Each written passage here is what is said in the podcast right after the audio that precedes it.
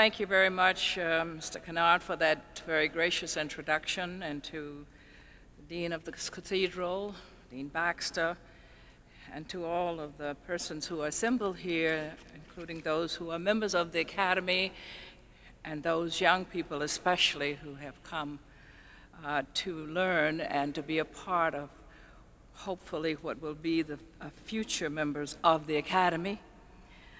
I want to say how delighted it is for me to be here and to thank the American Academy of Achievement for inviting me to be a part of this program tonight and for doing such a wonderful job of encouraging young people to pursue excellence to fulfill their potential. I want to acknowledge a very special guest because uh, she's a very special person to me that we have with us tonight, and that is uh, Sister Aretha Franklin, a very dear friend who is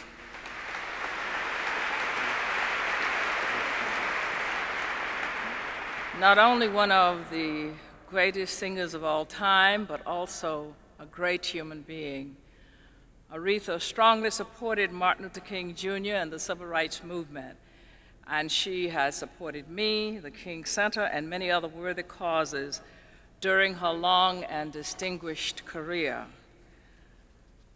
And I am delighted to be here among so many young people who have demonstrated an energetic commitment to excellence and achievement.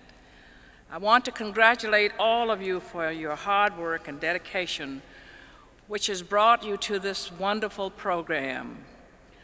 I know something about what it is like to be a young person struggling to succeed against adversity.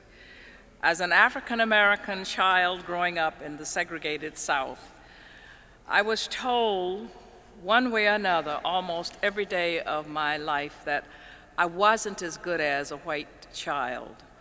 When I went to the movies with other black children, we had to sit in the balcony while the white kids got to sit in the better seats below. We had to walk to school while the white children rode in school buses paid for by our parents' taxes. Such messages saying we were inferior were a daily part of our lives. But I was blessed with parents who taught me not to let anyone make me feel like it wasn't good enough and as my mother told me, you are just as good as anyone else. You get an education and try to be somebody, then you won't have to be kicked around by anybody, and you won't have to depend on anyone for your livelihood, not even a man.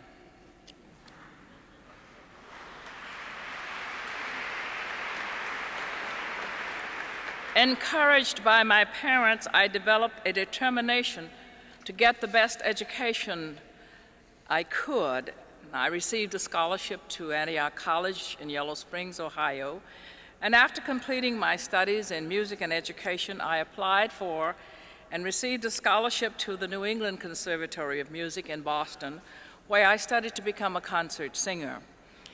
As a result of my upbringing, I had a strong faith in God and in allowing myself to submit to God's will for my, and purpose for my life. And I believe it was God's will and purpose for my life that led me to Boston, where I met Martin Luther King Jr. After we married, we moved to Montgomery, Alabama, where my husband had accepted an invitation to be the pastor of Dexter Avenue Baptist Church. Before long, we found ourselves in the middle of the Montgomery bus boycott, and Martin was elected leader of the protest movement. As the boycott continued, I had a growing sense that I, had, I was involved in something so much greater than myself, something of profound historic importance. I came to the realization that we had been thrust into the forefront of a movement to liberate oppressed people, not only in Montgomery, but also throughout our country, and this movement had worldwide implications.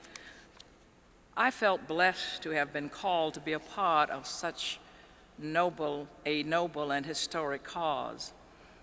After we were successful in desegregating the buses in Montgomery, the nonviolent revolution we launched in Montgomery spread like a prairie fire across the southern states.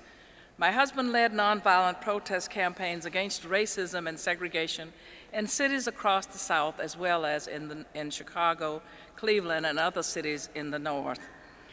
During this time, I had three more children and participated in movement activities as much as possible. People ask me how was I able to do this and raise four children at the same time.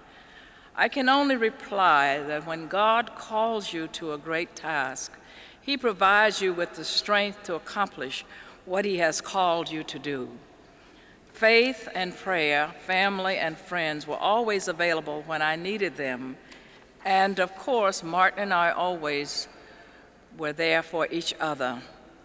I learned that when you are willing to make sacrifices for a great cause, you will never be alone because you will have divine companionship and the support of good people. This same faith and cosmic companionship sustained me after my husband was assassinated and gave me the strength to make my contribution to carrying forward his unfinished work.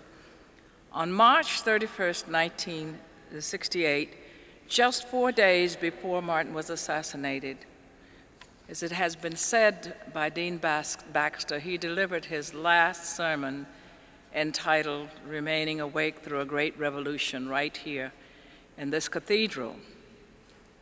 In the sermon, Martin inspired us with his unshakable faith in the triumph of good over evil and he said, With this faith, we will be able to hew out of the mountain of despair the stone of hope.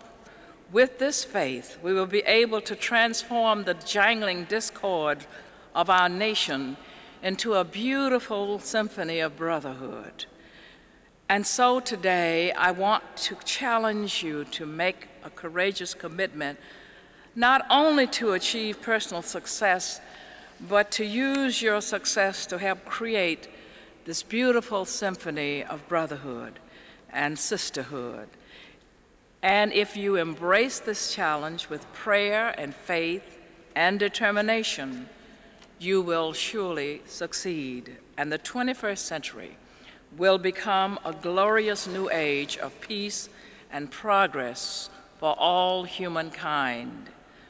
May God bless you all and give you the strength to fulfill your dreams. Thank you.